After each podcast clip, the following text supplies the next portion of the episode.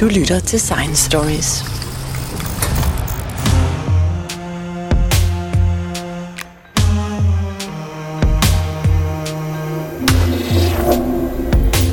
Nerveforskeren Rune Berg og hans kollega er i gang med at ændre opfattelsen af nervers funktion i samspillet mellem hjernen og rygmarven.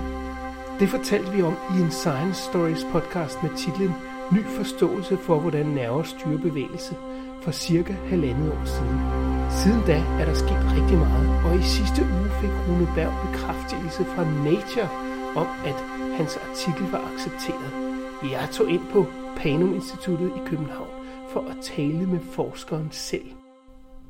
Rune Berg, nu er det efterhånden halvandet år siden, at jeg talte med dig og din kollega omkring, hvordan nervecellerne egentlig fungerer. Og jeg kan huske, at I var meget usikre på en masse af jeres konklusioner, og I vidste ikke lige, om man nu også kunne sige, at det var sådan, som I sagde. Men det har ændret sig meget siden. Ja, altså der er jo sket lidt øh, på de her halvandet år. Vi har arbejdet videre på det, vi præsenterede i den sidste udsendelse, og øh, vi har skrevet det sammen som et, til et manuskript, og så øh, har vi øh, sendt ind, og det er nu blevet accepteret. Vi, vi har gerne vil prøve at forstå, hvad der foregår i rygmarven under bevægelse. Vi ved jo alle sammen, at vi har en, en rygsøjle, og inde i den rygsøjle, der er en rygmarv, som består af øh, kabler af nerveceller, men så er der så også en masse øh, cellekroppe, altså nervecellekroppe, som er forbundet til hinanden, og så via deres forbindelser og deres aktivitet, så kan de producere forskellige aspekter af bevægelse. Og det er det, vi gerne vil prøve at forstå lidt bedre. Og der er vi så kommet frem til, at for eksempel gennem øh, øh, rytmisk bevægelse som, som gang, øh, når man går, så er det jo en rytmisk bevægelse, øh, at der er cellerne, øh, de her neuroner eller nerveceller, de er så aktive i sekvenser, og det er en sekvens, som gentager sig selv. Og det kan man anse som en rotation. Så man kan ligesom forestille sig, at aktiviteten den øh, forløber i sådan en i sådan en cirkel eller en, en rotation blandt de forskellige nerveceller i rygmarven. Og, og dem I publicerede hos var ikke hvem som helst. Det var faktisk øh, det meget kendte magasin Nature.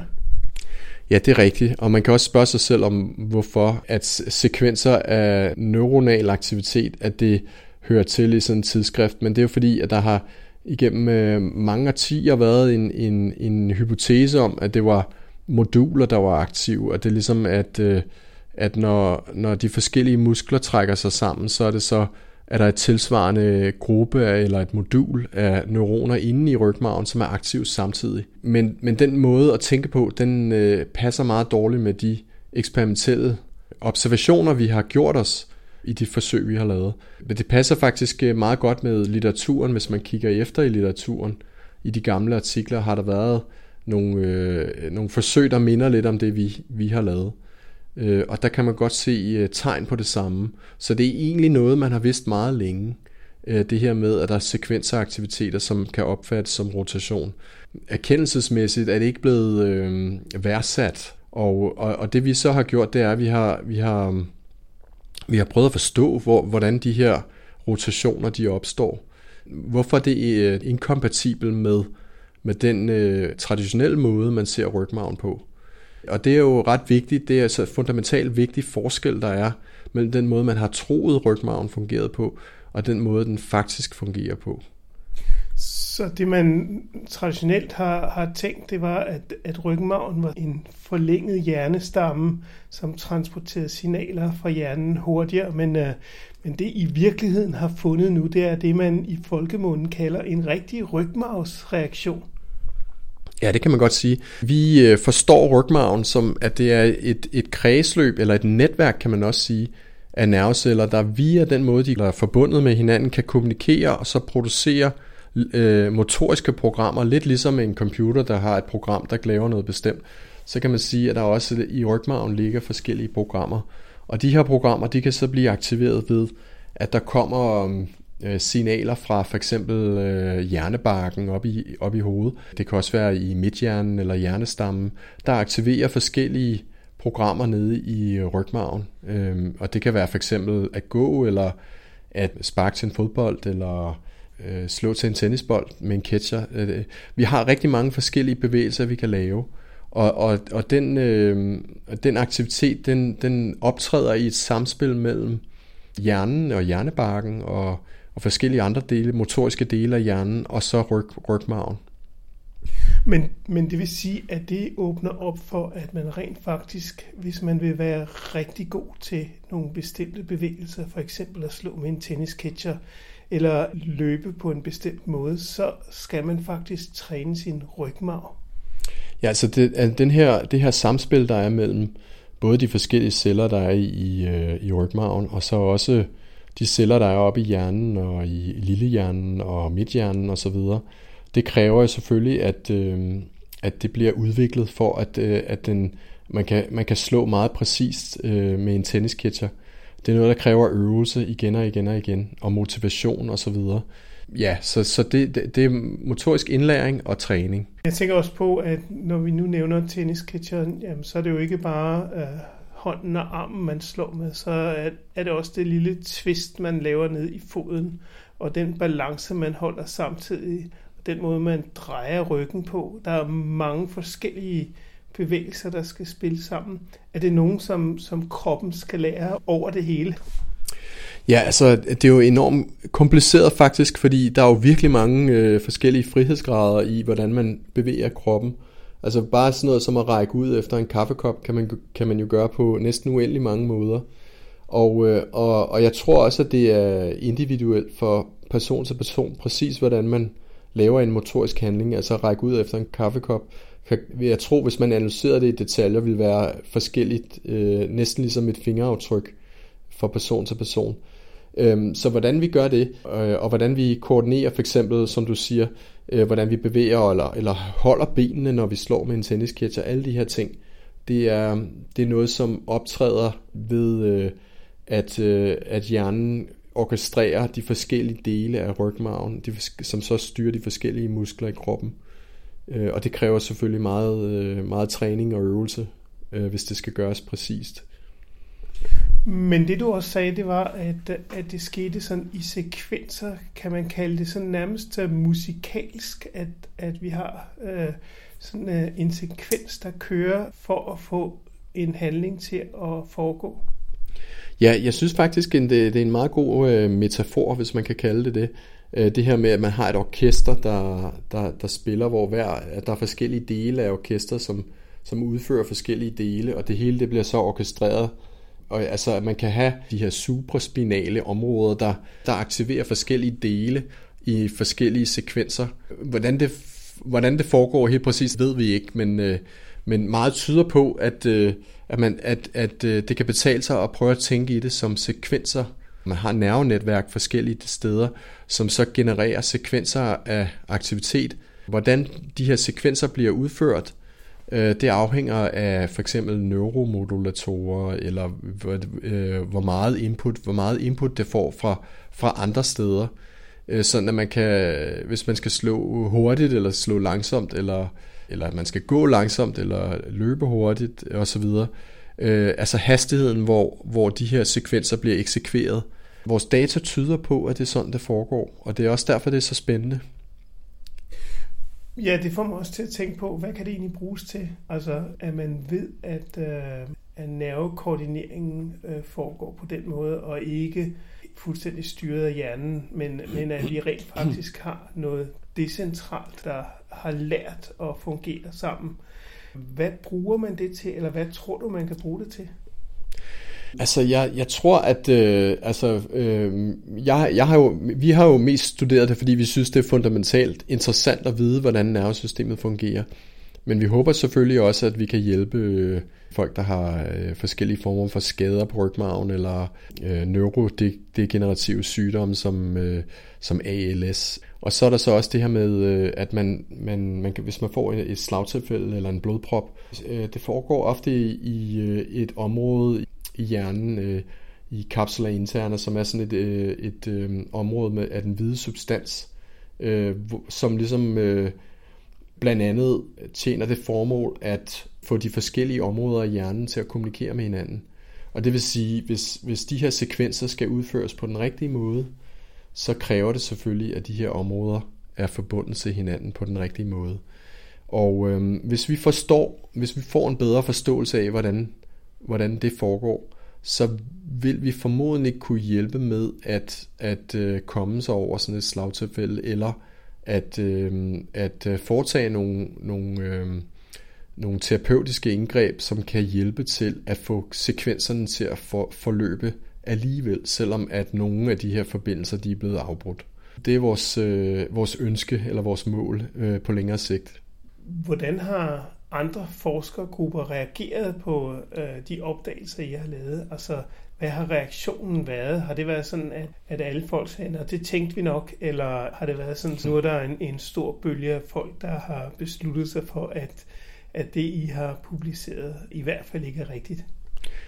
Altså, øh, det er jo lidt overraskende, for vi har jo ikke publiceret det nu. Altså, det er ikke udkommet nu, det er kun accepteret.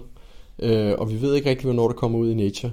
Men altså, øh, men det vi har gjort, og som, som, som man ofte gør nu om dage, det er, øh, når, man, når man har skrevet, lavet et videnskabeligt arbejde, og så skrevet en artikel, lægger man det på en, øh, en preprint server. Det er sådan en internetside, hvor, øh, hvor folk kan, kan downloade det manuskript, som man har skrevet, selvom det ikke er blevet publiceret endnu. Så på en måde kan man sige, at det er blevet publiceret.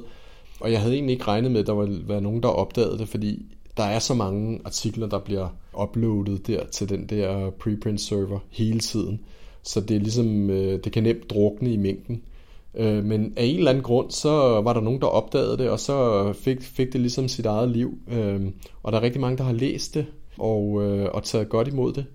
Og, øhm, og så har vi også været, eller jeg har været rundt her i, i løbet af sommeren og præsenteret det på forskellige øh, videnskabelige møder. Øh, vi har været i, jeg har været i Grækenland og i, i Paris og i øh, Irland øh, til sådan et stort møde for, øh, hvordan, øh, hvordan det motoriske system fungerer i hjernen. Og der, der er det virkelig blevet øh, modtaget godt. Jeg, jeg, jeg gav en, en, en, øh, en 20, 20 minutters foredrag, øh, og øh, og det var primært til folk, der arbejder i øh, hjernebarken. Jeg ved godt, det måske lyder lidt mærkeligt, at, at vi neuroforskere, vi sådan har forskellige områder af nervesystemet, vi arbejder i, men, men øh, det er meget sådan, om, om man, man vælger et område af nervesystemet at arbejde på. Og, og så, så er der nogle gange, hvor man ikke rigtig følger med i de andre områder.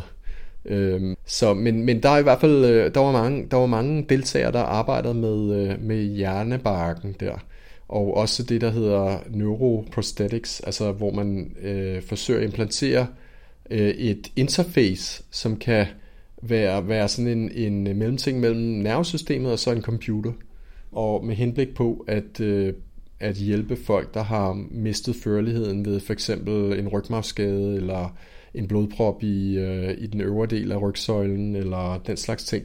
Hvis man mister fuldstændig evnen til at bevæge kroppen, så kan det være en kæmpe stor hjælp øh, at kunne, at kunne, øh, kunne styre for eksempel øh, øh, en computer eller en, en arm øh, eller, eller andre ting, eller en, en kørestol, så at man kan komme lidt rundt. Det, det yder en, en stor hjælp.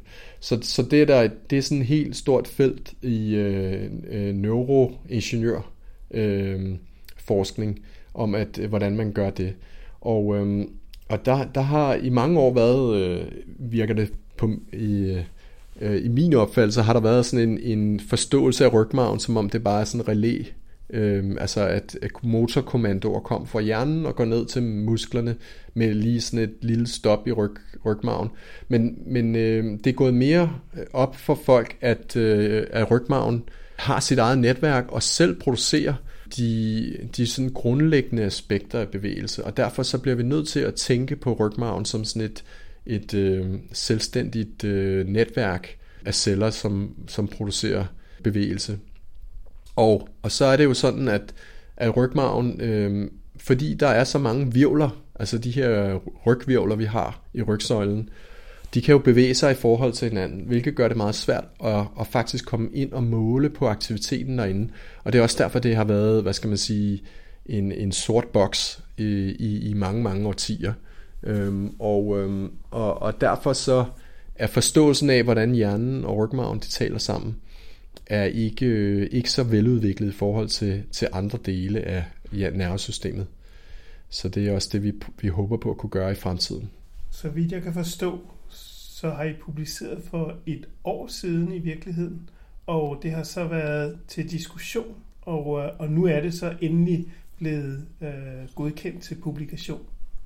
Ja, så øhm, øh, der er altså på den her preprint server, hvor, hvor folk har kunne øh, kunne øh, finde vores øh, manuskript og læse det øh, og så videre. Ikke? Det er, jeg vil ikke sige, det er det hele, de har kunne finde. Der har været nogle videoer og sådan noget, som ikke har været med. Men øh, de folk, der så har læst det, det, de har ikke noget at gøre med dem, der har vurderet det til øh, i, i Nature. Men, men, øh, men de har kunne give deres mening til kende og, øh, og, og så videre, øhm, øh, når jeg har mødt dem til konferencer og så videre. Men også, øh, altså der har jo også været en del aktivitet på Twitter og og andre øh, medier, hvor, hvor folk kan øh, diskutere videnskabelige emner. Øh, og øh, øh, ja, der har jeg fået, fået et indtryk af, at folk egentlig synes, det er meget spændende, og ikke så, øhm, så overraskende, som jeg havde troet, at folk ville synes. men altså, øhm, men det, det er jo altid svært at forudsige. Men noget, noget af det, jeg, jeg så, da jeg så de videoer, du, du viste mig her, det var for eksempel, at der var sådan nogle cykliske øh, bevægelser, altså at der foregår nogle cykliske øh, nervesignaler, som, øh, som sætter tingene i gang og får det til at fungere.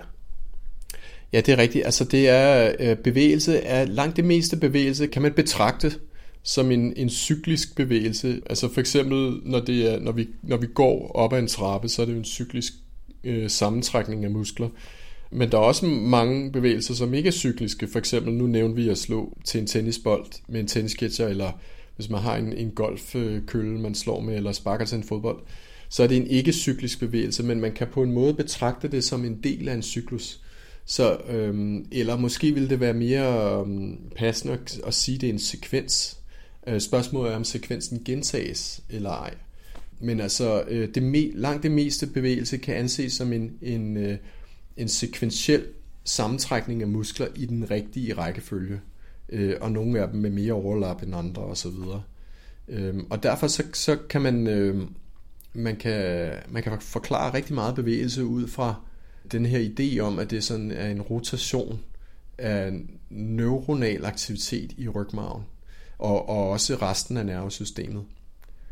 Men kan man forestille sig, at der er sådan en slags øh, naturlig årsag til, at noget af programmeringen ligger ude i armen eller, eller ude i benet, altså at, øh, at det simpelthen øh, er det nemmest at få lavet sekventielle bevægelser der, i stedet for at det skal komme alt sammen som signaler fra hjernen?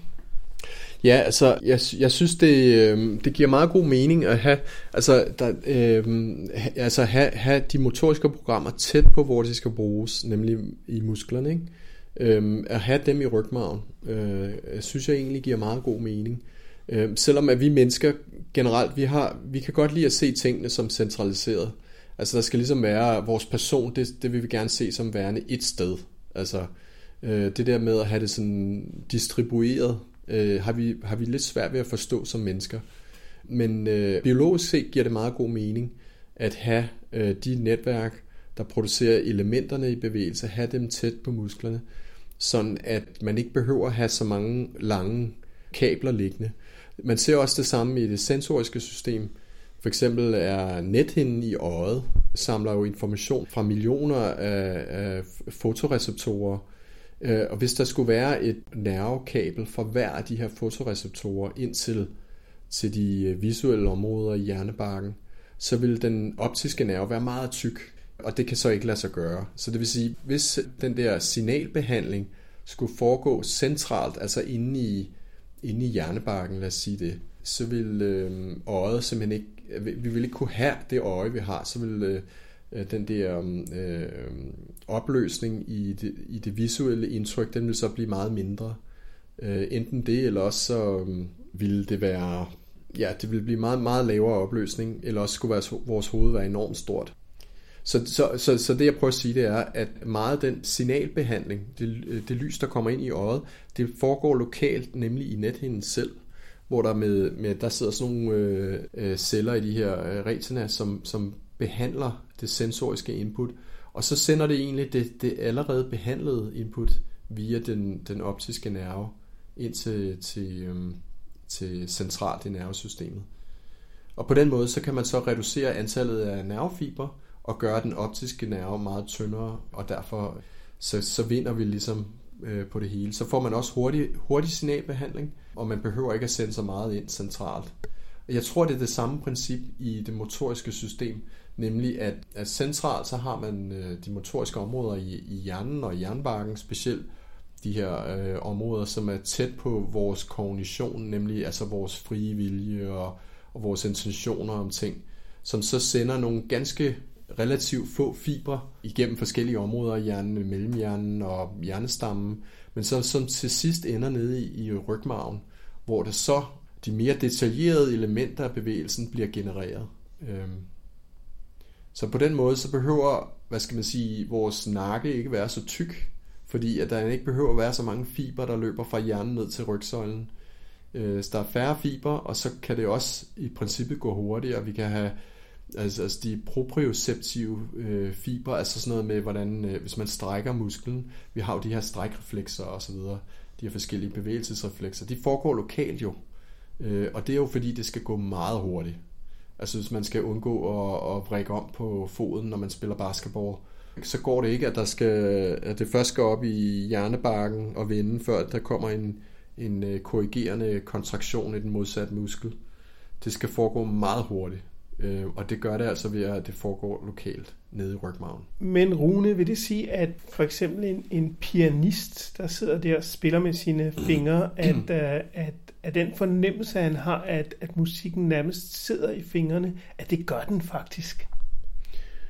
Øh, altså lige for at være helt korrekt, den sidder ikke i fingrene, men den kan sidde i rygmagen. Øh, vi har ikke rigtig noget øh, motorisk processering i, ude i selve musklerne, så, så det foregår inde i, i rygmagen. Øh, men, men jo, der kan godt være altså bestemte sekvenser af, af, lad os sige, hvis det var en violinist, der, der ofte spiller en bestemt sekvens af, af, med fingrene, øh, som så kræver en bestemt kontraktion af forskellige muskler i en, i en bestemt sekvens, så, så, så øh, kan man forestille sig, at de her sekvenser, de er de stille og roligt bliver indlagret i, øh, i øh, netværket i, øh, i rygmagen. Det vil så være den øvre del af rygmagen, når det er armene og fingrene, man styrer. Og, og de her sekvenser, de bliver så mere overordnet orkestreret op fra, fra hjernen. Ikke? Så, så øh, violinisten øh, sidder og kigger på sine noder, så det vil sige, at der er noget visuelt input, der skal processeres i synsbarken, øh, i hjernen. Det skal så omdannes og fortolkes, de her visuelle øh, indtryk. Det skal så identificeres som, som tegn øh, og så som noder. Og så, så skal der indgå et, et, øh, et tidsligt aspekt, altså en fortolkning, der siger, at det skal komme på en bestemt, i en bestemt rækkefølge osv. Så, videre. så man kommer altså ikke udenom hjernen, men altså, øh, det kan så blive omsat med formodentlig ganske få nervefiber, der går ned i rygsøjlen og aktiverer de her sekvenser. Øh, selvfølgelig med, hvor hårdt man skal trykke og, og så videre, hvordan man vibrerer og alle de her ting. Det, det foregår i et samspil med, øh, med hjernen. Og nu har I vist, at øh, der er et samspil mellem hjerne og rygmarv, øh, når man gør handlinger.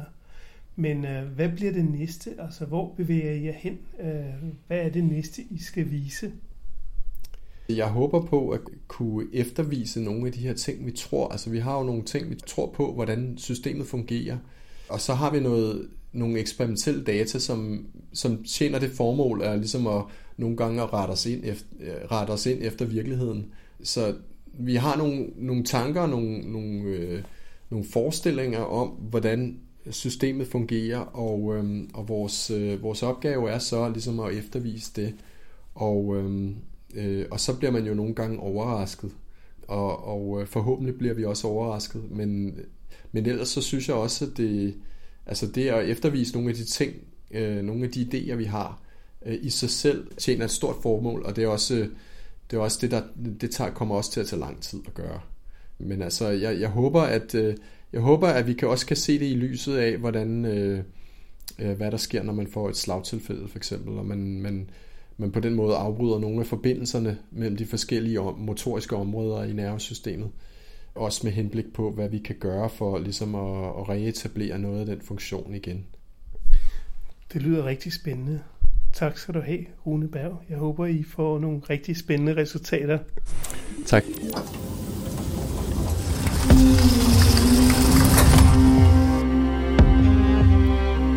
Hvis du holder af historier om videnskab, kan du finde Science Stories hjemmeside på www.sciencestories.dk. Vi er på sociale medier som Facebook, Instagram, LinkedIn og Twitter. Du kan finde vores podcast på de fleste podcastudbydere som SoundCloud, Podimo, Spotify, og hvis du bruger Apple Podcast, må du meget gerne give os en rating og en kommentar, så andre også kan finde os. Jeg hedder Jens Deget, og dette var Science Stories.